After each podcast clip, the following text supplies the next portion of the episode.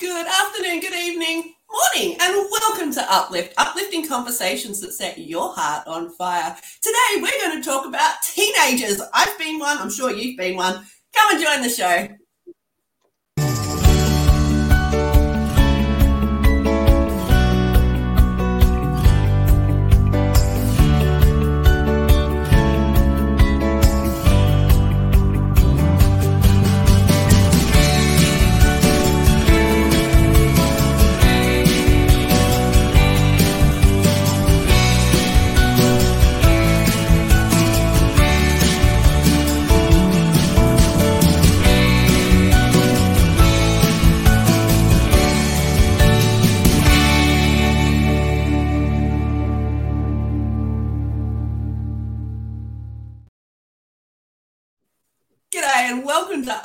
My name is Sarah Wade. I'm an art therapist, social media coach, and all round amazing human. We've got an, another amazing human joining us from Calgary, Canada. As always, my co host, Mr. Neil Thrussell. Welcome. Hello. I'm really excited today because I would actually, I think my parents should have actually taken and learned all about these conversations. They probably wouldn't have had so many issues with little old moi. Goodness me, I can't imagine that. And joining us from Wagga Wagga in New South Wales, we've got the amazing and talented Miss Sally Lean. Thanks for joining us today. Thanks for having me on the show, guys. What a thrill to be here. Pleasure. Now, Sally has got an amazing history. She's spent 22 years in international schools helping people in other countries and has come back to Australia, which we warmly welcome. So I'd love you to sort of lean into that a little, if you wouldn't mind. Sure. So, um, actually, it's, a, it's been a, a fascinating journey. Um, I sort of look back and think, you know, wow, how did that even happen? But and and I've been, you know, I've been on the journey. So um, yeah, I started, actually started the whole this whole Asia thing started in in middle school um, because the school that I went to in Melbourne, um, it was compulsory to learn Chinese. And the school hmm. um, was one of the pioneer schools in Australia that started teaching Chinese way back in like 1970 or something. So, yeah, one of the several uh, private schools in Melbourne that started teaching Chinese in the 60s and early 70s um, because of the history of Chinese in Australia. So yeah, we because we uh, Chinese came out to Australia not long, maybe 30, uh, 40, 50 years after what you know uh, European settlement of Australia. So mm. um, we there was a, in the gold rush, you know, a little bit like how many of the Chinese ended up moving to California. Same thing here. But when the Chinese stayed and became very much part, a, a strong part of our merchant class in Australia. So there's a huge history there, and a lot of people don't even realize because they say you know, why why would you learn Chinese? And of course, it was you know in those days in the in the early 1980s, but don't do the math on that. Um, um, when, I, when, I, started learning Chinese, so it was you know fast, and people are like why why and and you know really the question is why not um, learn Chinese, um, especially given how you know the prominent China is now on the world stage. But um, I, I, asked my dad a few years ago, what, what on earth prompted you to think that it might be a good idea for me to learn Chinese? Because I actually selected the school um, because of that opportunity. And he said, well, just given the population, I thought it might be useful for your future. And he didn't realize that, nor did I at the time, that I'd really enjoy learning. And we moved away from the city when I was uh, in in uh, go starting high school. So I couldn't continue and I really missed learning languages. So I decided that um, even though uh, during my teen years, I thought I might end up being a vet at one point. I wanted to be veterinarian because I loved animals. Um, but then I, I really thought about what did I want, and I and I liked the idea of travel and seeing some of the world. So I thought maybe if I do languages or you know a language at university, that might um, you know give me more options. So I decided to major in Chinese um, language, history, and culture. And I did a sub major in international politics, thinking that I might get into foreign affairs when I was finished, which didn't happen. Oh. Um, surprisingly enough, I got a teaching scholarship with my state government. Um, and because of the Australian shift in foreign policy, back back in the day in the, in the 80s and 90s to really focus on our own neighborhood in, in given that we're part of southeast asia um, you know mm. instead of just holding hands with big brother america and you know holding onto the apron strings of mother england we needed to really refocus our policy here in you know in, in the southeast asian region um, and and looking at you know obviously you know in, in asia and southeast asia is where huge majority of the population in the world is based so why not you know? Um, we better start looking in our own backyard. And so yeah that's how my my career actually got boosted quite quickly. When i started i, I became a teacher um, and started teaching yeah. chinese um, and i ended up getting early leadership opportunities because of you know of this sort of uh, promotion of Asian languages that was happening in the 90s from the you know China, uh, from the Australian government. So yeah, and, and having had spent some time in China, spent a year first of all as part of my degree in the early 90s when it was just opening up, having lots of crazy adventures and things running around in China with um, several of my classmates from Australia. And then yeah, and then came back and, and finished university, did my teaching degree and and you know went in thinking, oh, I'd probably just teach for a few years, um, finish my scholarship, you know, agreement, and then get a real job. Quote. yeah. You know, how'd and, that and work out for you? That real yeah, really job. well, I, I, as it happened, I really loved teaching, and um, in particular, I loved teaching Chinese because it was so different you know, I used to have a lot of kids who'd be like, oh, you know, hey, miss, what are we going to learn this for? I'm never going there, you know, those sort of, you know, negative reactions. But over mm. time, they, they really, well, you know, I tried to help them to be able to just enjoy the experience, you know, even if it wasn't their favorite thing or they had no intention of continuing on, why not just enjoy and and you know have a bit of fun while you know while you have this opportunity to learn. So yeah so that's that's how that all came. And so you know for many many years i was able to tell people that i get paid to do what i love. Um you know so it was it's just beautiful right? Um and yeah so I, I ended up you know moving overseas. Like i heard about this thing called international schools. I was like well i hadn't heard of those before. Like that sounds pretty cool. Um bumped into a woman, or in fact, she was standing in front of me in the immigration line at Shanghai airport one time.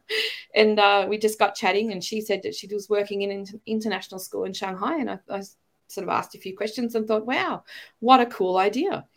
Um, yeah. So, yeah. After and teaching 22 years into it, too. Wow. Yeah, right? well 21 yeah working but you know and plus the one year at university so yeah uh, who knew that would happen you know i went for a couple of years um, thinking, oh, well, I'll go and see what this is like. And, you know, and just never came back for a long time. yeah. um, so, obviously, I come home regularly and see the family, but I was, you know, um, yeah, just really loved it. And um, it just became, I don't know, just a, it was a, a great adventure every day. You know, you can imagine um, and with this phase too it was it was quite funny being a chinese language teacher in china and you know being in fact the head of the chinese program in a number of schools in china. Um, you know parents would sort of walk in and go oh sorry and close the door and then come back a minute later going are you lin lao shu? And i'd be like yeah that's me. Um, the, the face didn't match the job right? Yeah um, yeah. One of my students actually one of my class had a great class of students uh, at one point in Beijing and uh, middle school kids. So they're sort of about, you know, 12, 13, 14. one of the kids came in and said they watched a James Bond movie over the weekend. And, and then he said, you know, Lin La Shu, you're like, you're like a secret agent, you know, Chinese language teacher. you're undercover. so they christened me 008, the undercover Chinese language teacher. so you're 008 you're having fun, you're helping kids to expand their minds and to really just collaborate with other kids and potentially in other schools or other languages. What a brilliant thing to, to do for them. As someone whose face didn't match you know, what people thought, well, did you find any hiccups that were along the way that were common when you came back to Australia to teach Chinese? Um, yeah, well, I actually, uh, I, I only did a small project last year for um, my state Department of Education, and it was an interesting outcome. Um, you know, trying to offer Chinese to rural kids. Um, it was a little bit too far removed, I think, for for their daily needs. You know, it's really it was really interesting. Um, I know the benefits, you know, of of learning another language, and and there's plenty of research about it. But it, it, was just it it was hard, and on the back of COVID as well. Um, with you know, yeah, it was kind of like hmm, an interesting situation. So I really haven't done much teaching um, back here, but I am interested in facilitating learning. So I'm uh, you know starting to um, get involved in uh, with some of the t- Chinese teaching groups here, and um, I'm going to be keynoting later in the year and things like that. So, yeah, it's um, it's a really interesting um, situation. So for me, one of the things that I struggle with is having worked in one of the best schools in the world. I worked at Singapore American School for six years and I started teaching in high school. Um, and I retrained myself really. I mean, and, you know, had supportive colleagues to work with as well. But um, in, in learning how to teach for proficiency and it, it really um, in, in learning about language proficiency and how language works and how we build our language skills you know uh, first of all our mother tongue and then uh, you know or native first language and then uh, secondly in you know in adding on a foreign language. So it really helped me to understand better how to build language skills for students. Um, and language skills actually also related to our development. So even in in our first language um, it's related to our age and stage of development.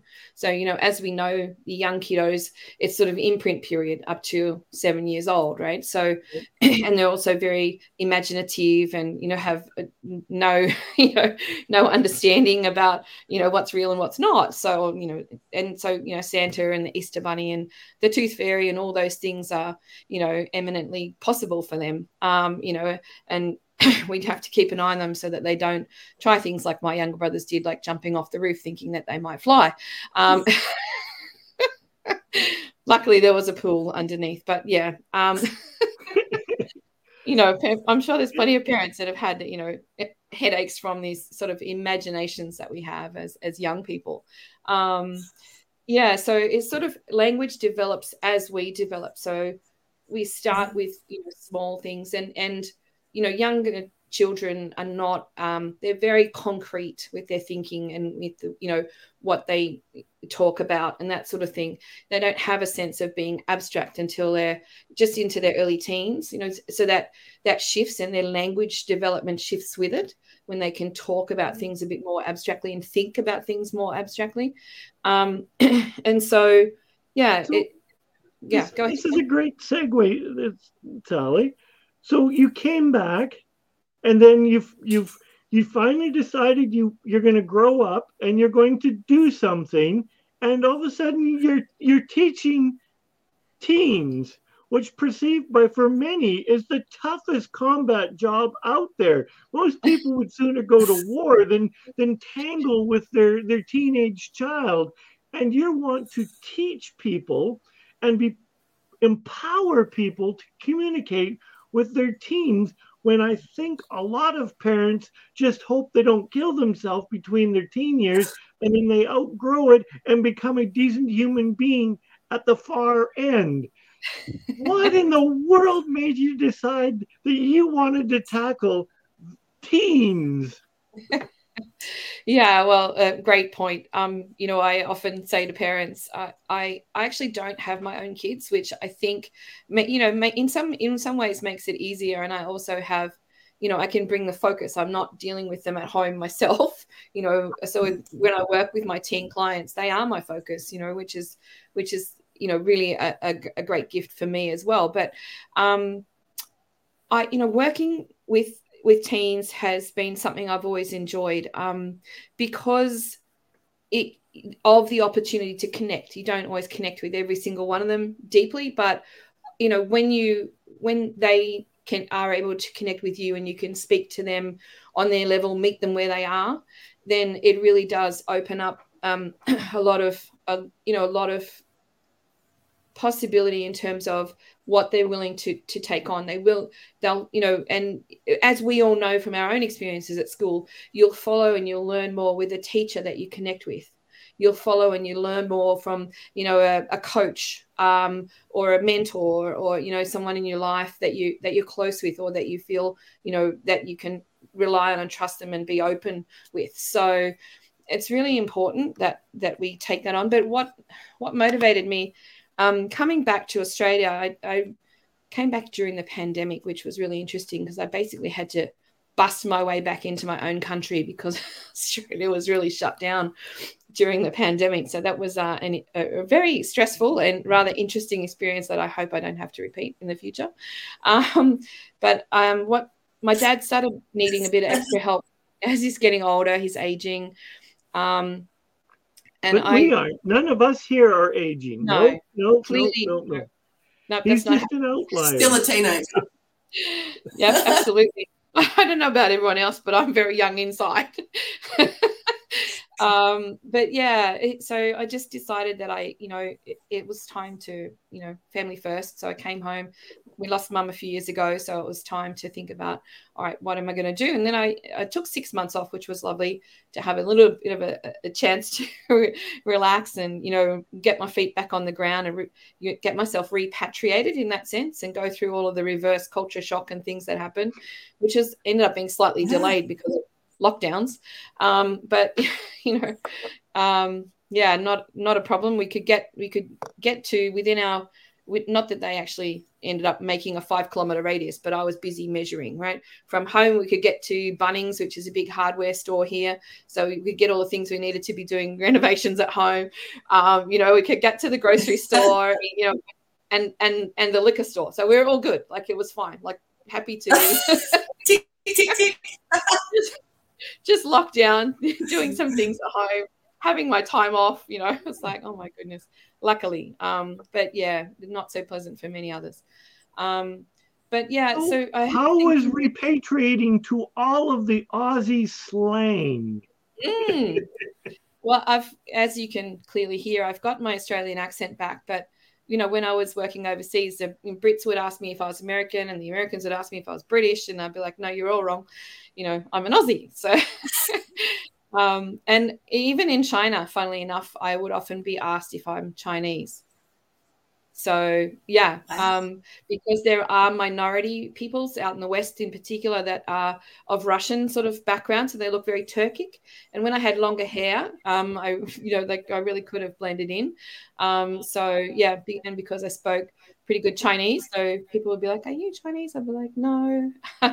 um, and you know when but when I was a student back in the day, I used to tell them that I was you know from from out west and and you know so I could get local price instead of paying tourist price. um, I love that. Yeah.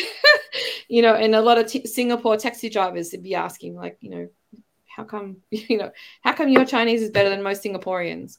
Um, you know, because I have a nice northern academic sort of Chinese accent when I speak. So yeah, it's it's interesting um, to you know where being in a situation where you don't blend in with everybody on the mm-hmm. street mm-hmm. and yet can be you know kind of kind of going between my my Chinese friends thought for a long time, and one day one of them came came that was a colleague that I was working with comes rushing into the office. She goes, "I know what we can call you because we would be talking about how Chinese people who uh, spend a lot of time in in Western countries like you know Canada, Australia, New Zealand, the US, England are called bananas because they have sort of the you know Western you know culture, but then then they're Asian skin. Well, then my Chinese friends christened me an egg. They said I'm white on the outside, but I have a yellow heart. so I thought that was exactly. and then I spent so long there. Now I'm just scrambled, you know, like all mixed up together. um, but yeah, so it's uh, it was just uh, one of the things that I loved about having, you know, the language was the access to a deeper access to people and to the culture than is available if you're only coming at it, you know, through English. So it was mm. really amazing. And it's the same thing.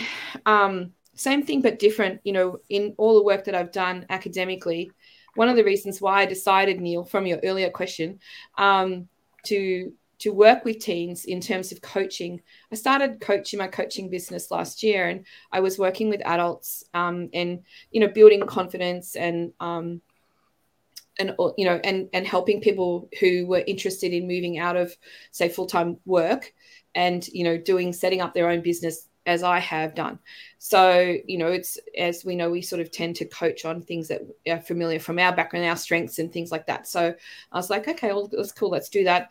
And, you know, it was sort of starting to pick up. And then I got to Christmas last year and I, uh, you know, had a little bit of reflection time as you sometimes do over Christmas, New Year.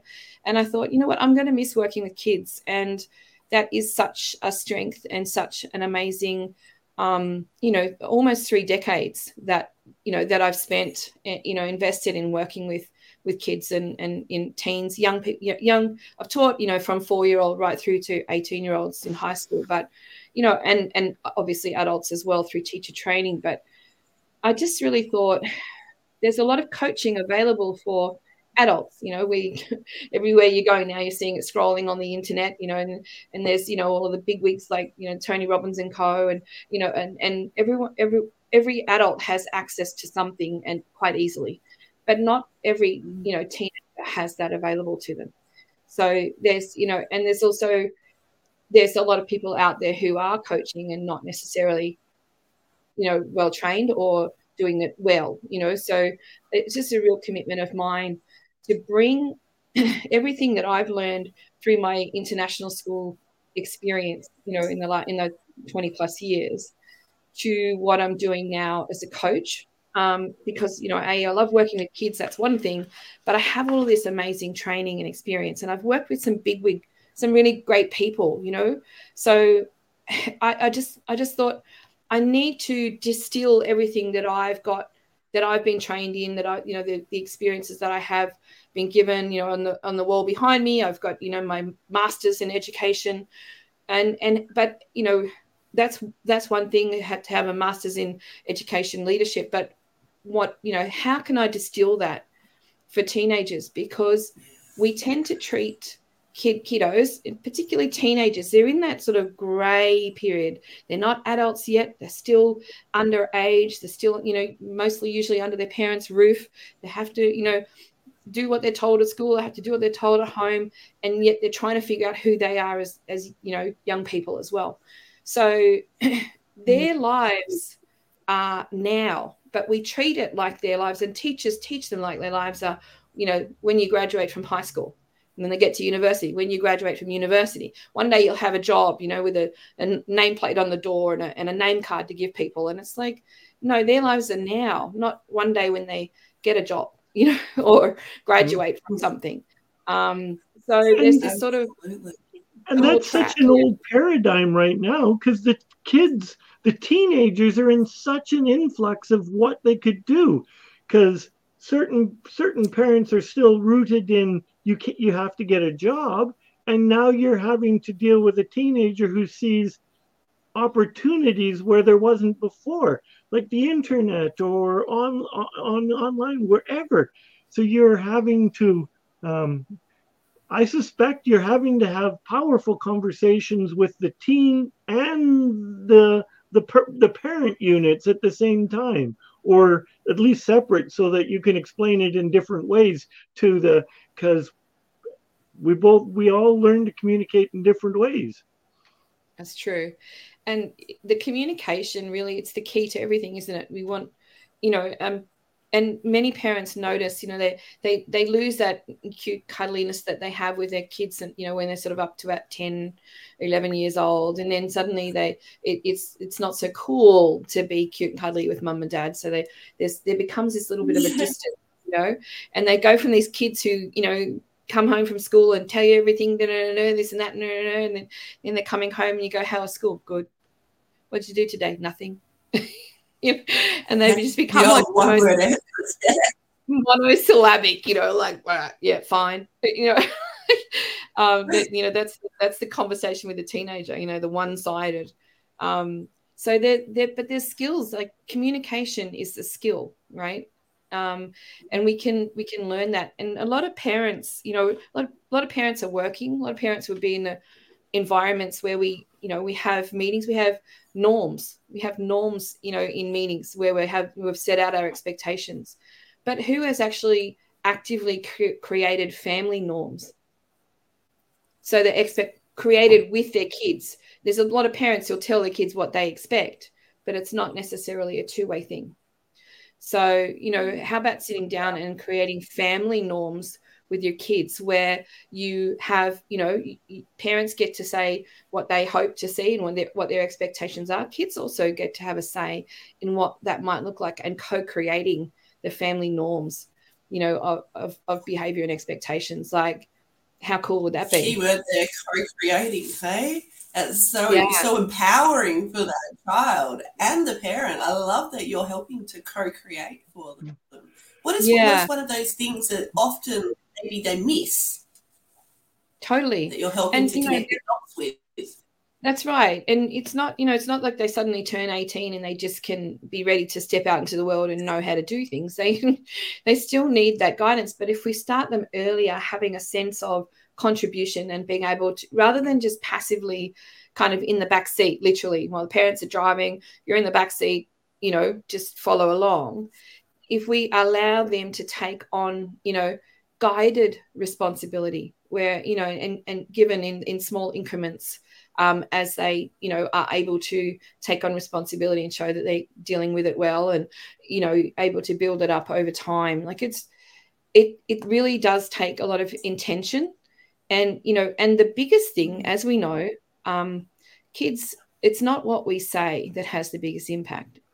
It's what we do you know so the adults in the room no matter who they are you know if these these things tend to get very much in the way of communication these days it's sort of between us and mm. them you know so if if parents are home and yes okay often there's work to be done as well for parents as well as kids doing homework but if we're scrolling and not being mindful of what we're actually you know modeling then then you can't say to your kids, well, you shouldn't be spending so much time on your iPad or you shouldn't be doing this, shouldn't be doing that.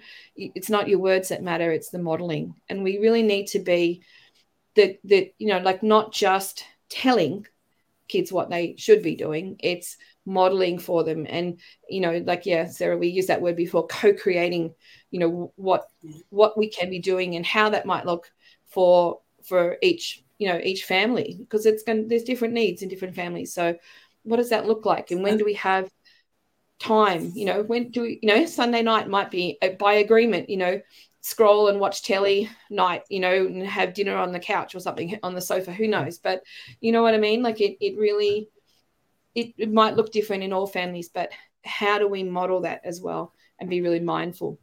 Yeah one of my friends has got uh, twins and their family was a little bit out of control. They were having a hard time. The kids were um, not overly rebellious, but they were rebellious, and they chose to bring in family time on Sunday nights. And you were home Sunday night no matter what.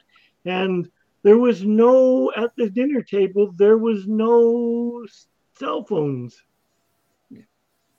and it was it started just with a, a, family dinner on a sunday night. And then then it moved to a game like uh, a family game. And my my friend that uh, is, uh, jt is the father he hates games board games hates it. But sunday night he's just like okay we're playing games. And because yeah. his kids love it. Yeah. And what a great way to connect. You know you're doing something playing a game together do the doing, you know, and oh, by the by, happen to be talking and sharing and chatting, you know, while you're playing games. Uh, like it's a lovely way to connect. It really is. I miss those days too when, when, in, you know, we in, in uh, all the years I've been away, often would have like game nights or board game nights with friends, like just for fun. You know, like that's what you do. So, yeah. Yeah, so great. It's a um, wonderful thing, isn't it, to do those games and to have those conversations because so much comes up in those moments. You know, if you sat down with your teenager or a child or whatever age, not as much comes out as if you're in a more casual kind of situation like playing games. Is that fair to say for you guys too? Well, I've noticed it with my six year old. Yes. Yeah.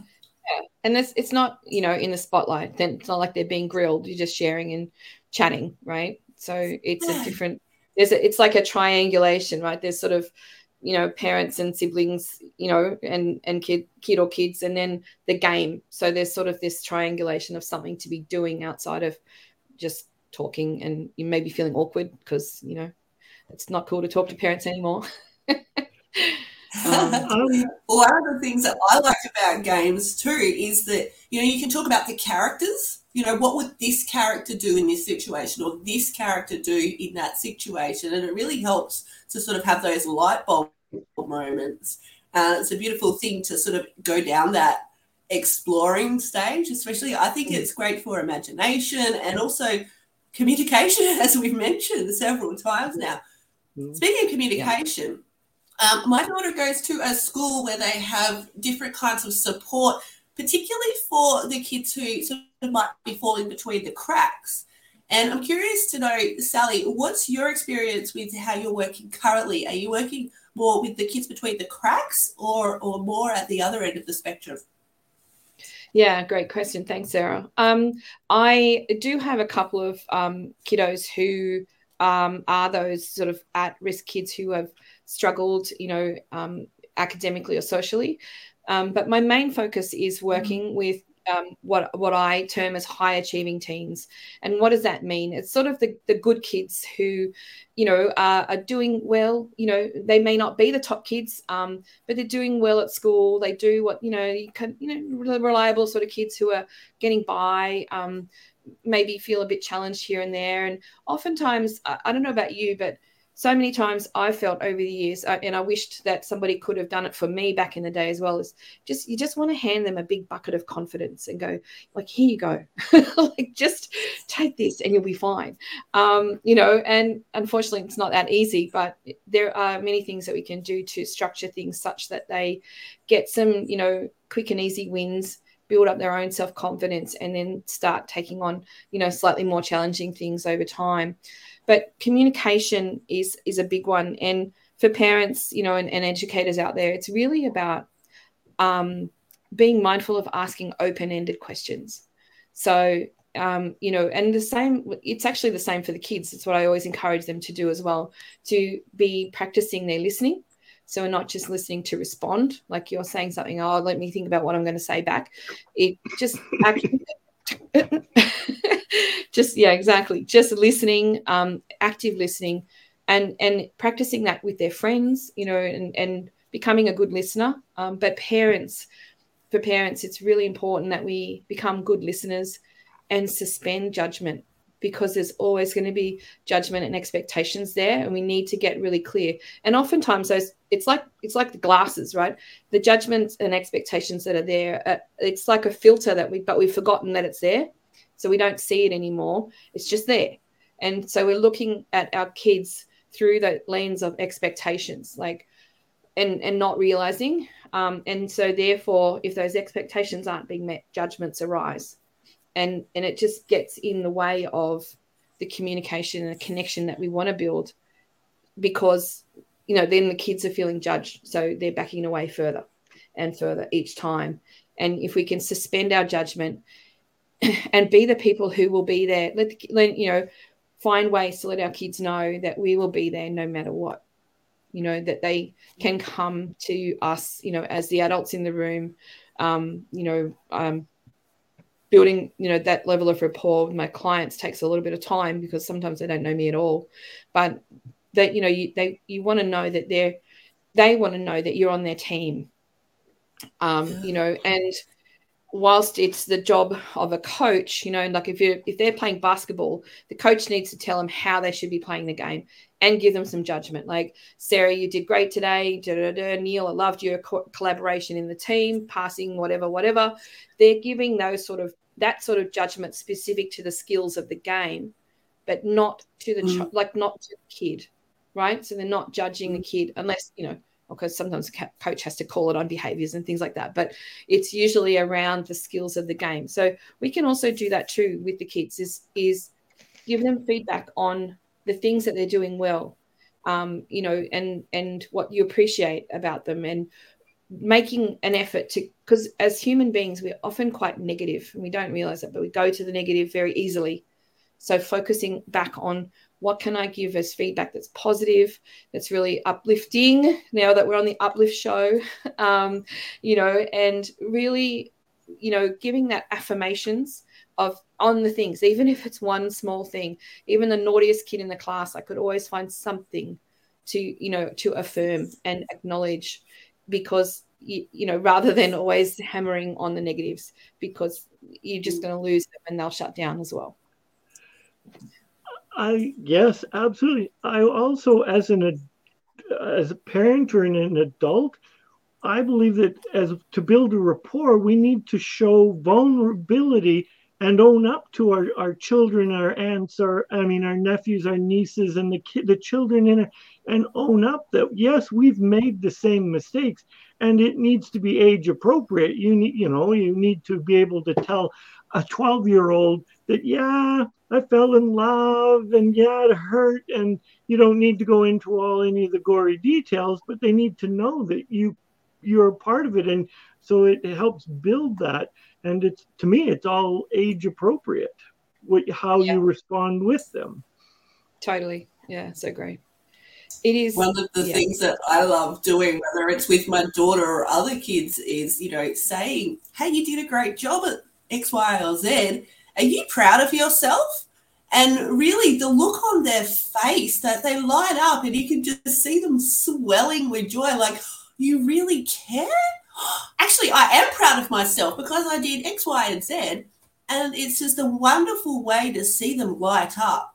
And what I've noticed is that when you do that, then they actually start doing that with their friends too. Like, you did a really good job. You know, somebody picked on you or you did a really good job, you spelt that word or whatever it was, that helps to support them to communicate with others. And it's a win win win for everybody. Um, Sally, I'm yeah. sure you've seen that several times before. Um, would you, how would you expand upon that? Um, yeah, so it's always interesting because if we ask questions, you know, in those moments when things perhaps don't go the way that uh, we would hope, you know, if you say to kids, What were you thinking? they're probably going to say nothing or I wasn't, you know, and it's actually not to it's not intended to wind the adults in the room up, whether it's the parents or the teachers. It's not intended to wind you up. It's really true. Like they weren't thinking and they probably didn't think of anything. They just did that thing because they don't have their prefrontal cortex fully developed yet. They haven't got the logical thinking. They're very emotional driven. You know, they just react to things the way that they react to things and it and it really takes them a little time and a lot of support and encouragement to learn how to mm. Take a breath before you know and and to pause or to think about what's going to come out of their mouth or what they're you know going to do next before their hand flies out and punches their friend or whatever you know? So but he um, deserved it! He started and she said yeah. Um, and but they don't have that rationality, you know, and and asking a, a really young person to think about others is not it's it's kind of like an alien concept to them you know? They're not able to really think about others. They're more about you know what's happening for them and their immediate you know needs. So yeah so that's a, a really big thing to keep in mind. So yeah I, and bringing curiosity um, I, I, was interviewing some um, heads of schools recently who are heads of schools, big schools in Europe. Um, you know, reached out and sort of had interviewed them about future ready skills, something called future ready skills, but um, also um, this, you know, what they're seeing from their platforms. You know, they obviously work from very large educational platforms, and they were kind enough to um, to spend a little bit of time chatting with me about that. And you know, the real theme is, as I was saying before, is to bring curiosity and we want to be encouraging our kiddos to bring curiosity um, and i don't just mean like about looking up stuff on google it's about being curious about the world being curious about other people um, being curious about you know why why are things the way they are and suspending judgment. So, you know, if we can suspend that judgment, just be open and be curious and and have those conversations. And when they say why, you know, don't just try and give them an answer. Um, ask them, well, why do you think? You know, yeah. and what do you think? Has, One of my favorite questions. right? Have you thought about, you know, instead of giving them an answer, what about this as a, a p- potential possibility? What do you think about that? you know we we tend to be you know the adults in you know in chinese the word for teacher is lao shi which means old master so you know you, i'm the keeper of knowledge and i shall impart my knowledge to you. That's been the traditional way of education for a, a long time but it, it's shifting. Um, the good schools the good educators the front runners are shifting things now. And it and it's becoming about building competencies the skills the skills and the skill sets that we need to develop over time.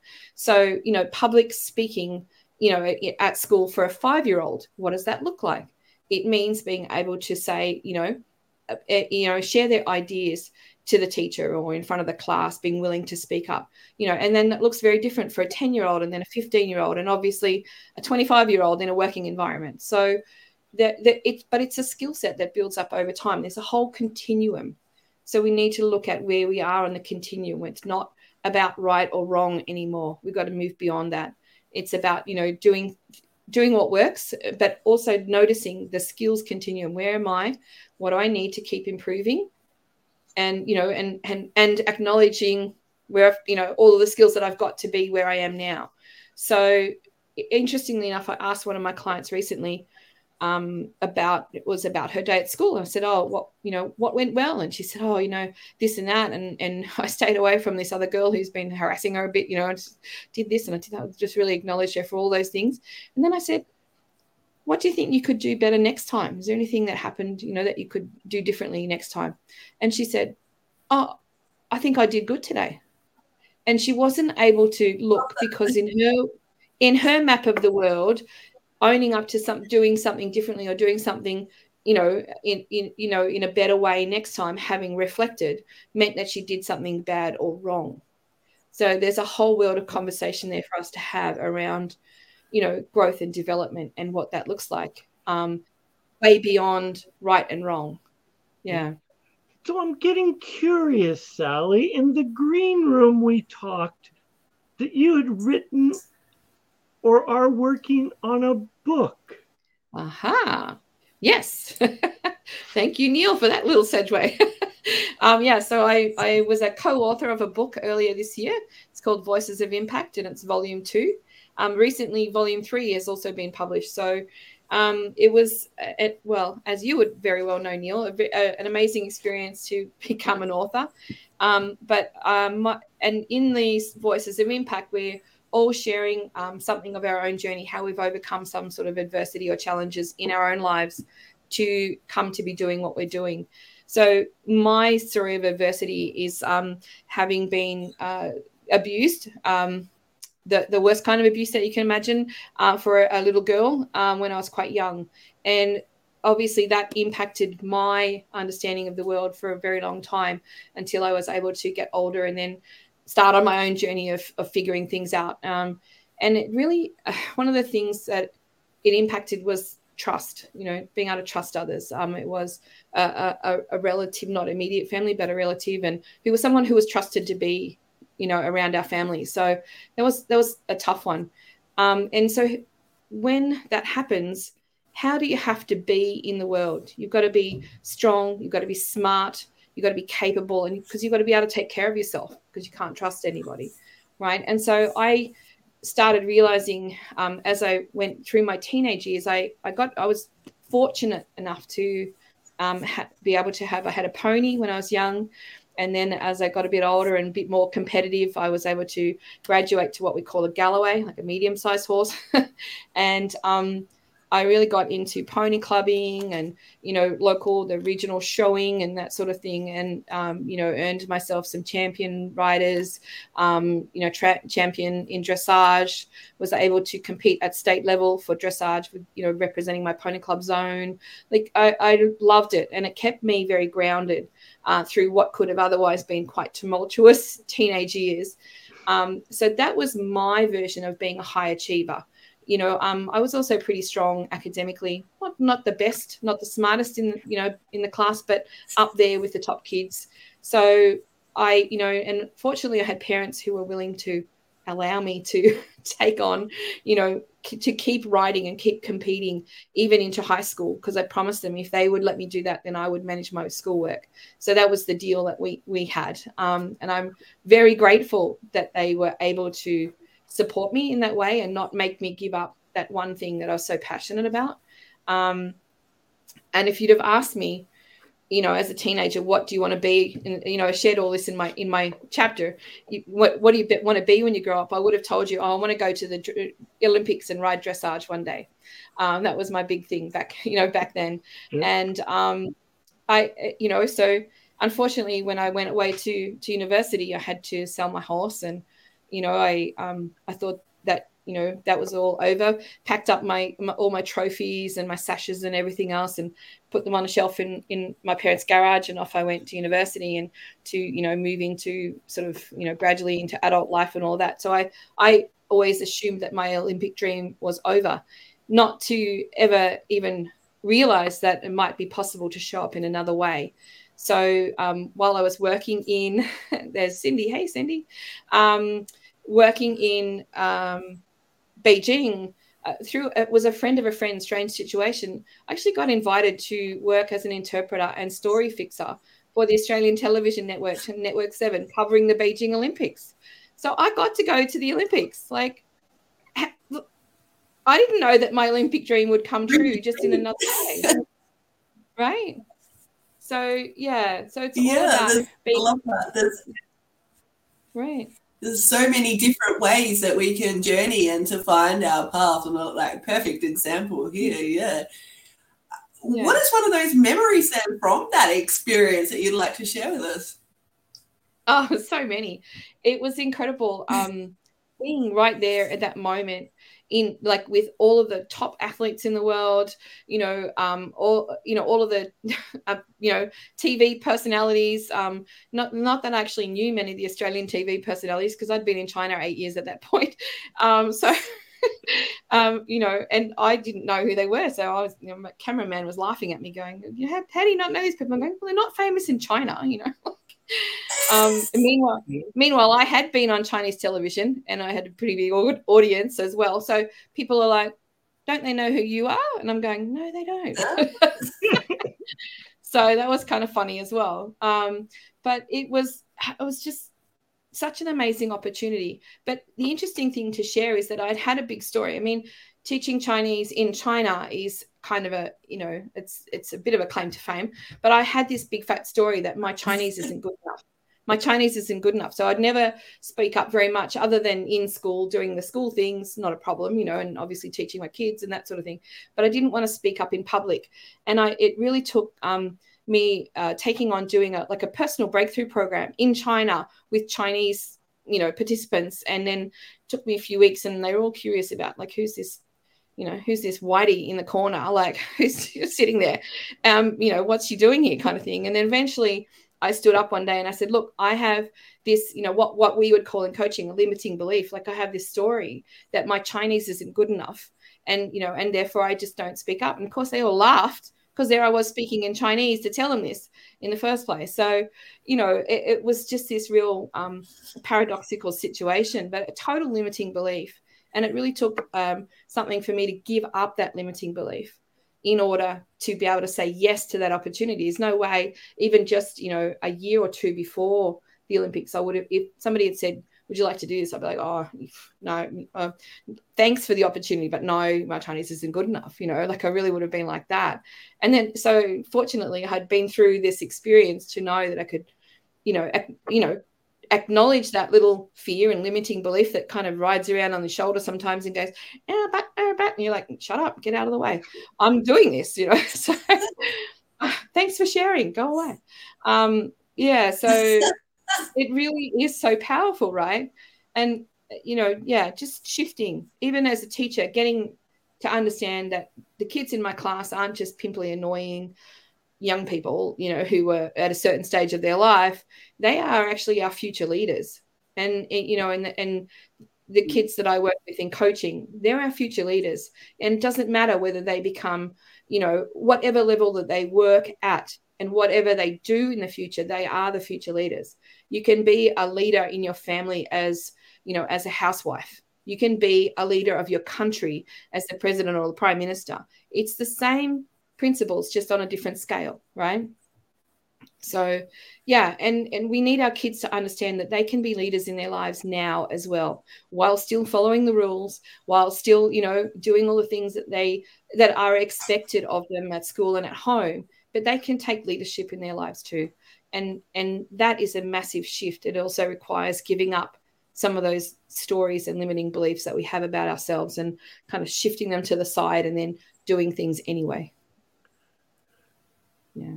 I so is that one of those the, things that go now?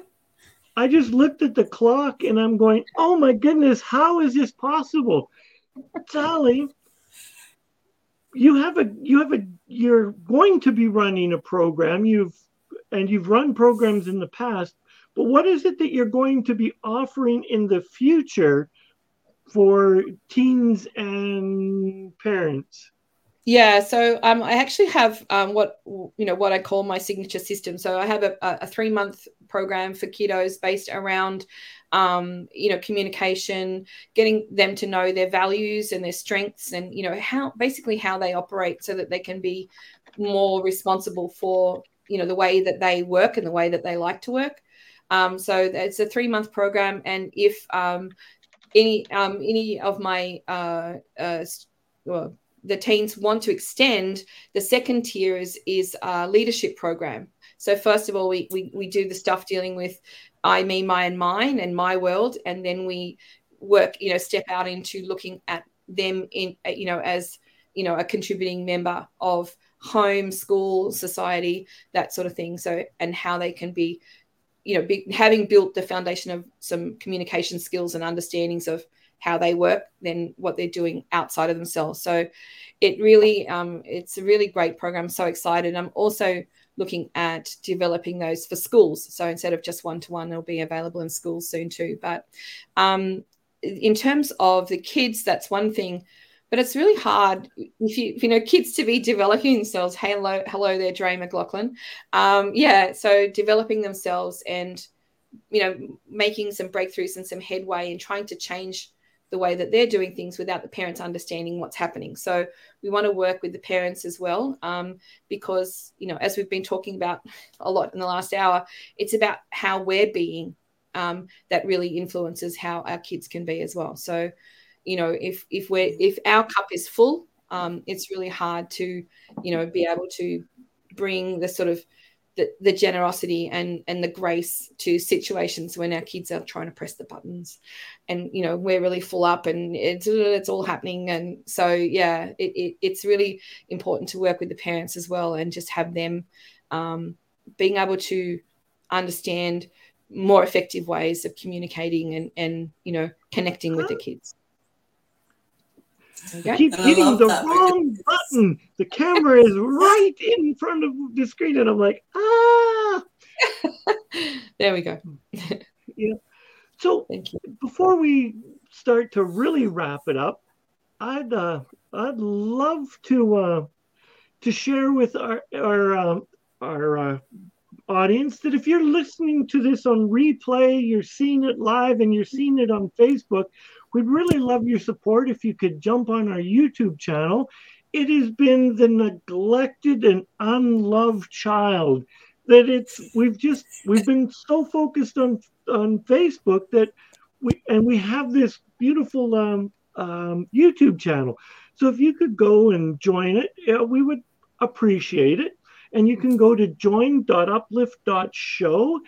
Um, yeah, it it just needs a little love, and we would truly appreciate just a little love. Um, yeah. So thank you in advance. If you're drawn, to, and if you don't want to, no worries. We'll still see you on Facebook. We will see you. I mean, we you will hear us on replay in the podcast, iTunes, uh, iHeartRadio, the usual, the usual programs. Absolutely. Yeah, we would love you to subscribe and, and have more fun with us. Oh, oh, I think there's been a lot of takeaways from today's show. Guys, we and Neil, Neil and I are both playing producer and swapping buttons around. My turn. we would love to know um, what your takeaways have been. You know, how maybe you choose to communicate differently with your teenager or even yourself one of my personal takeaways is, is knowing where my child is at and how I can best support them with their development is, is one of those things that I get to I get the opportunity to choose to do. Absolutely agree with you, Cindy. What an amazing program that Cindy has. And we would love to know what your takeaways are. So please drop us a comment in, or if you've got any questions. I'm sure Sally would love to get back to you. All the details have been coming across the screen all the show, and I'm sure they're going to pop up again before we go. But before we go, final words, guys. How would you like to end the show? what are takeaways? I would like to invite everyone to connect with me on on Facebook. I do a lot of sharing there. Um, I just find it's really convenient way of, of you know communicating and sharing out ideas and that sort of thing. So commu- um, also email the email's been there available but yeah connect on facebook or just um, dm me uh, any questions um, look out for uh, high achieving teens um, parent group coming soon on facebook as well. Um, so yeah lots of different ways uh, to keep connected. So yeah and thank you too as well. Um, i love your show. I am a subscriber on youtube. And yes uh, there's been so, so many amazing guests that you've had. And love these conversations. Um, and they are uplifting um, because, you know, it's not all doom and gloom. A lot of our teens these days are facing so much stress and worry.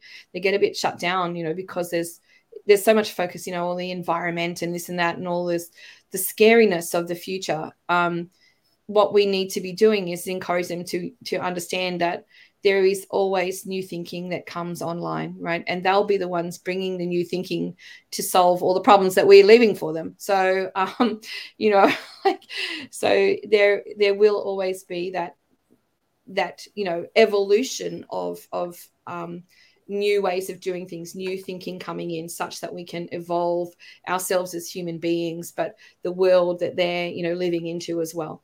Um, and there's there's a lot of hope and a lot of amazing um, you know opportunities um, to be contributing to the future.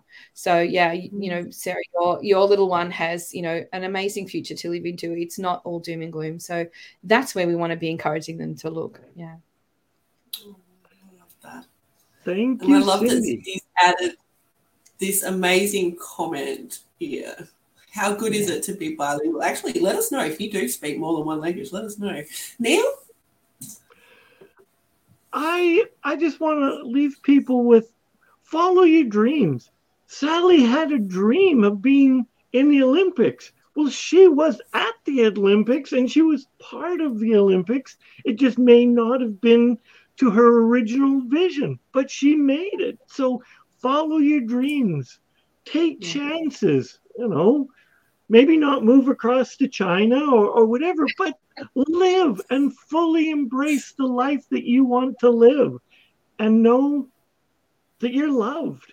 And with that, I, I'll let Sarah take it away. Oh, you guys are loved. We love you. We appreciate every single one of you. Sally, you've been amazing. Thank you so much for sharing your story with Neil and I and everybody watching, whether that be live in replay. And guys, whether you're watching live or in replay, we appreciate you too. I would like to, to, to finish by just saying share your dream with others. Don't just hold it back.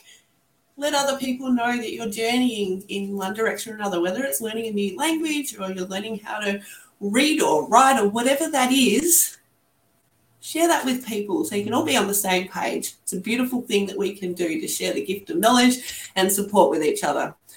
So until next time we speak, go and support each other. Go have amazing, uplifting conversations. And we'll see you soon on Uplift. Take care. Take care.